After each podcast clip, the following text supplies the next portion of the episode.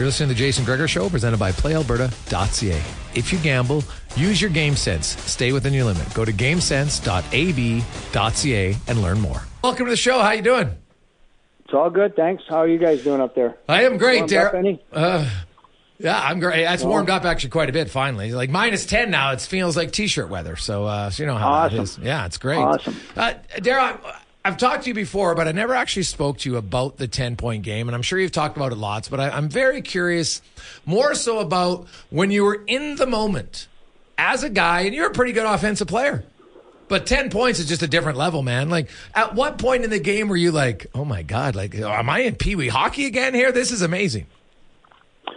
So uh, what happened back in the '70s? Anytime you're playing an original six team on a Saturday night, coast to coast hockey night in Canada, we're playing the Bruins, so it's a big game for the fans. You know, you get the the buzz in the building, and and uh, what had happened at the end of the second period, I had seven points. I had no idea what the record was, but our statistician Stan Obodiak, who was in the press box, he made a point to come down to me into the dressing room. He comes over. He says, Darryl, I don't know if you know, but if you get one more point, you tie Rocket Richard's record of eight, which I think he did it back in the late 40s, early 50s, and uh, then you tie a record. So going into the third period, uh, we knew uh, my teammates and I knew that they, there was an opportunity to to tie Rocket's record, and uh, ended up getting three three more. And uh, why it happened, I'm not sure. I mean, I had ten shots on goal, and and uh, you know, obviously six of them went in.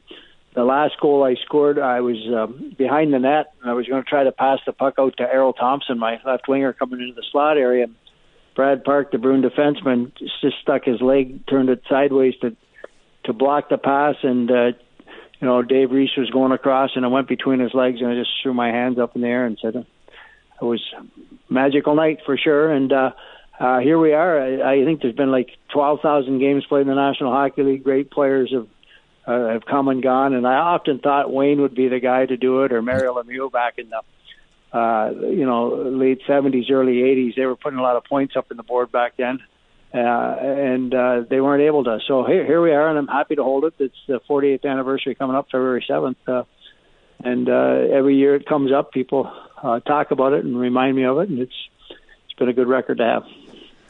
Darryl, really excited to have you on and uh, really appreciative of uh, Mr. Peters for making this happen. Um, you look at, uh, you had 18 hat tricks, uh, the most in the Toronto Maple Leafs history, and now you got Auston Matthews with 11 hat tricks. And I, I always find it amazing in today's game with, you know, guys being able to put up the points and score the way they do and how well it's coached. There's no secrets. There's, you know, video on everyone and their strengths, their weaknesses. What are your thoughts on, uh, you know, the goal scorers today compared to the goal scorers back when you played?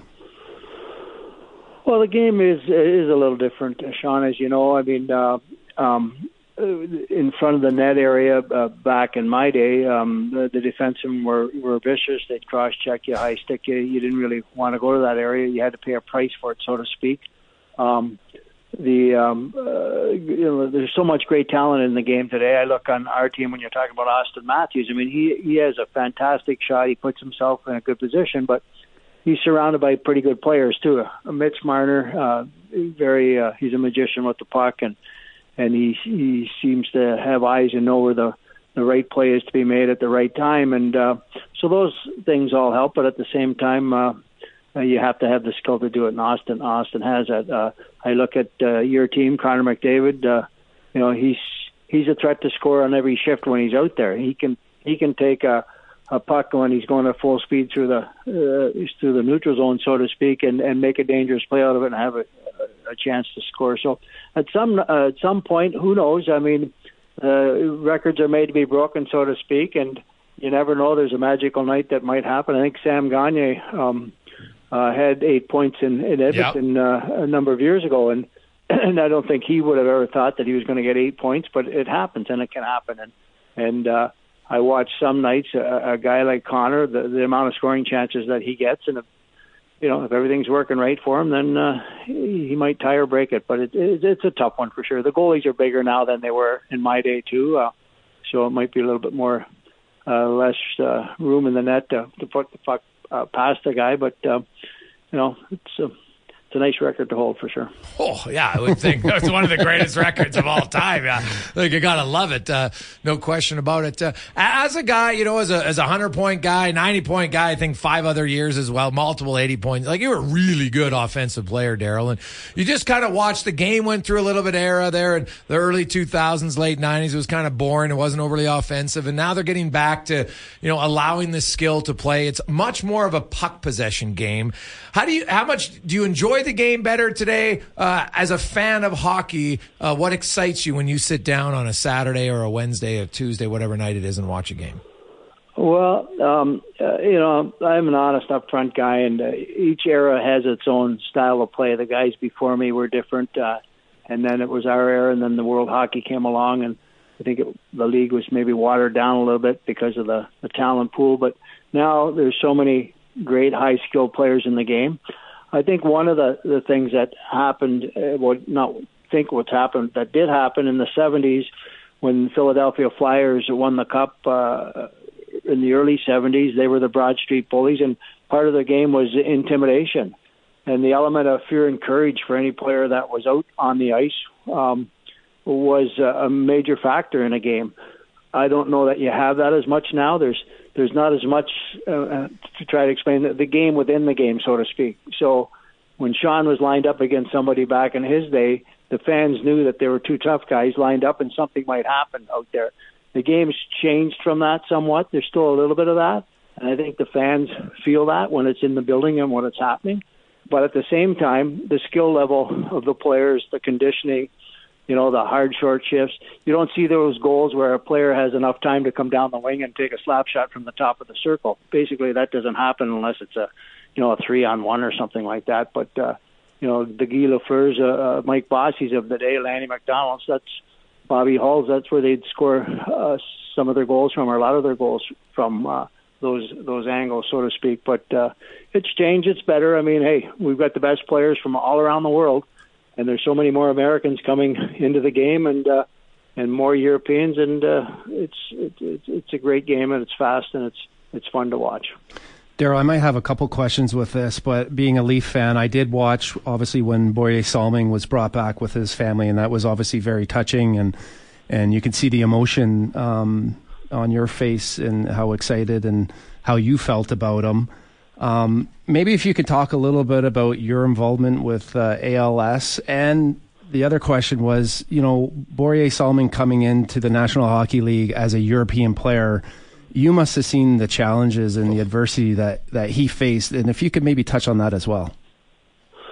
Well, I'll start off with that, uh, Sean. Um, I don't know if you, there's a the Borje series. Um, it's a six-part series. I think it's showing up in Canada. I'm in Florida actually now, but as I speak, it's showing in and it's uh, there, there's a lot of things I found out about Borje watching that that series. Uh, um, how tough uh, he had to be in Sweden to play. He was a Laplander, and and uh, they were prejudiced against uh, Laplanders, and when he when he played in the league over there, so there was a lot of tough hockey before he got here. But when Borje did come in the in the early 70s, I guess 73, 74, whatever it was, he was the first Swedish player you know how our game was played back then. A little bit like I said before, the Philadelphia Flyers and other teams thought that they could you know, spear him, cross check him, punch him in the face, uh, intimidate him to take him off his game.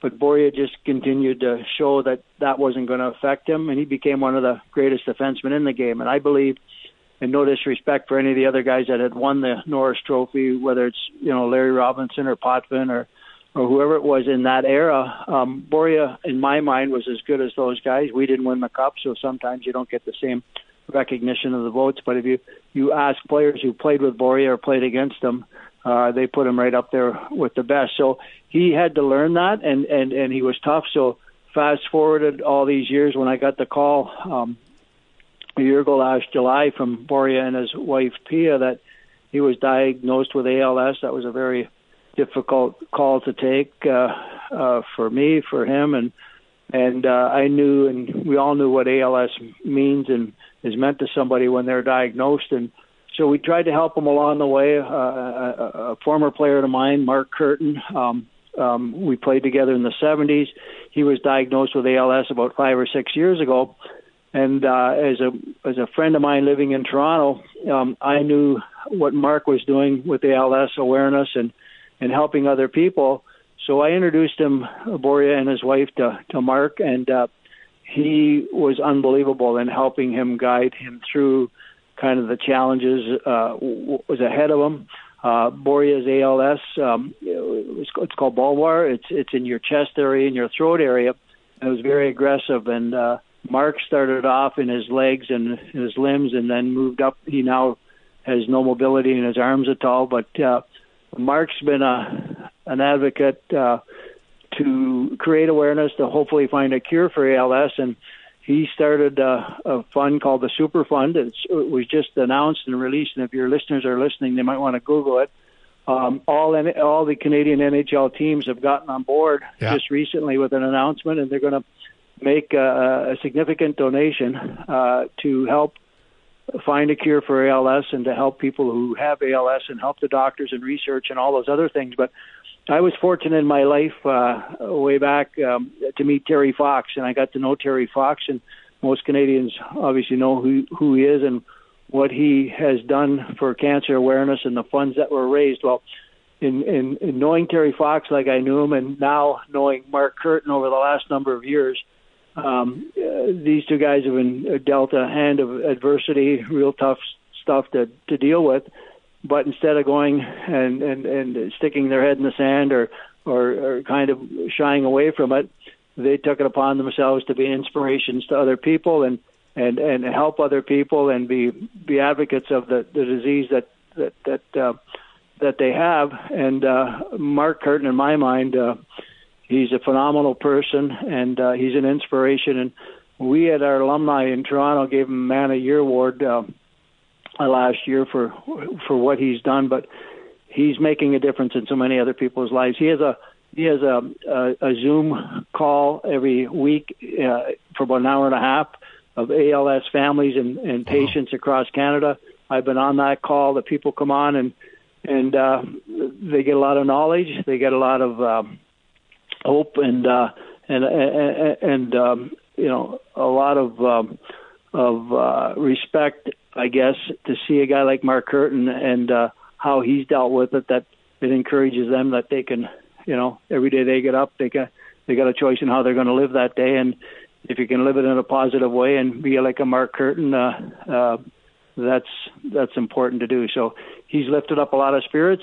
He's a good friend of mine, and I'm glad you asked the question. Uh, the All Star game's coming up next week in Toronto. Um, Borje Salming's, Salming's daughter Teresa and uh, the LS uh, group of uh, uh, of people in Sweden are coming over here. The NHL is going to rec- recognize them. Uh, Lidstrom, I think he's the chairman of uh, yeah. of the uh, the LS Foundation. So there's a lot of good things. Uh, unfortunately, Borje lost his his life to the disease, but uh, but other people are going to benefit from it, and to me, that's the key when you, when you said Sean about watching the ceremony for Borje to get over here and how sick he was, I would have never believed it. Um, and I give our organization, Brendan Shanahan, and, and everybody else uh, their due uh, respect and remarks that they made it happen. They had everything in place, and uh, we didn't know until two days before whether he and his family were going to to make it. But the fact that he got to Toronto. He was out there. It was Hall of Fame weekend. Three Swedes going into the the hall. Um, I think it was a surprise for for many fans to see how Borje digressed. But at the same time, I know Borje was so proud and happy that he could come back and pay his respects. And uh, and and I know the Leaf fans and hockey fans. Uh, across the, the nation were so happy that they could show their respect and admiration to him, not only on the Hall of Fame night, but the next night. We just happened to have two games in Toronto where they had his family out there. So a lot of good things happened from that. Uh, we put, after Borje passed, we put uh, the Borje patch on our jerseys, wore those for four games, auctioned off the jerseys, auctioned off patches. There's been about seven, eight hundred thousand dollars raised for ALS because of that moment of Borje getting here and and uh, what he means so much to to not only the uh, the Leafs but to the hockey world. And as you know, uh, just of you down in Calgary, Chris Snow was diagnosed with ALS, and he just recently passed away. And Uh, there's a coach in Ottawa, assistant coach that has it. So it's in the it's in the hockey world, and I'm I'm so grateful and and thankful that the National Hockey League recognizes it and, and grabbed a hold of it and trying to make a difference to help guys like Borje, Mark Kirton, and and current people with ALS. Darryl Sittler's with us. Darryl, one last one for you. Um, you know, since you're retired, you know, some guys just, you know, they have a great career and they, they kind of go off. You've always really put your name behind lots of, you know, different charitable events and, and fun events as well. Um, wh- why was that something that was always important to you? Well, um, I grew up in a small town, a little village. My dad was a crane operator, paycheck to paycheck, and uh, my mom was a hard worker, raising eight kids.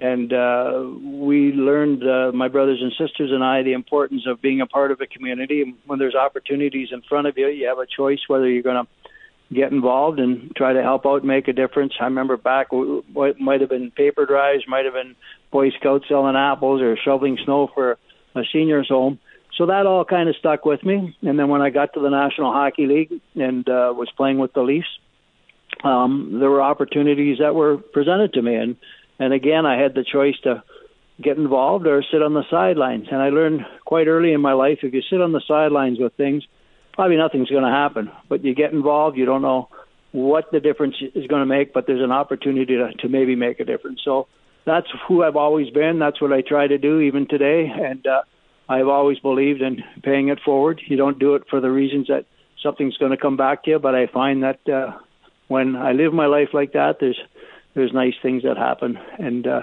you know I, I I'm doing these. Um, these these uh, uh, cameo calls, uh, you know, yeah. cameo is a thing out there, and and some people say, "Oh, you're doing it for the money." Yeah, I get paid a little bit for doing it, but I've learned from doing it, you can make a difference in some person's life that sat and watched you on Hockey Night in Canada. You're their favorite player, and their father might be dying of cancer. Their grandmother's got their 90th birthday, and it means so much for them that you take the time to, you know, put a smile on their face or or bring a, a moment to them that uh, they could never have before. So those things. uh are important. I, I try to instill that in the current guys. Hey, you can have all the money in the world. You know, Sean, as, as we know, the guys are making so, so much, but it's those other things you do outside of the game that uh, you know they stick with you for the rest of your life. And to me, that's an important part of who I am.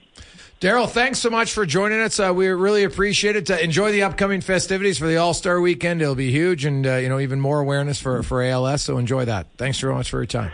Thanks for having me. And oh boy, those Oilers are on a roll, aren't they? Fourteen in a row. Not awesome. bad. Not bad. Yeah. I mean, how how things can change so quickly. Everybody was jumping off the bandwagon there earlier in the year, but it's good to see them doing well. They deserve it. They're another great Canadian team. Fun to watch. Awesome. Thanks, Darryl. Appreciate your time. Take care.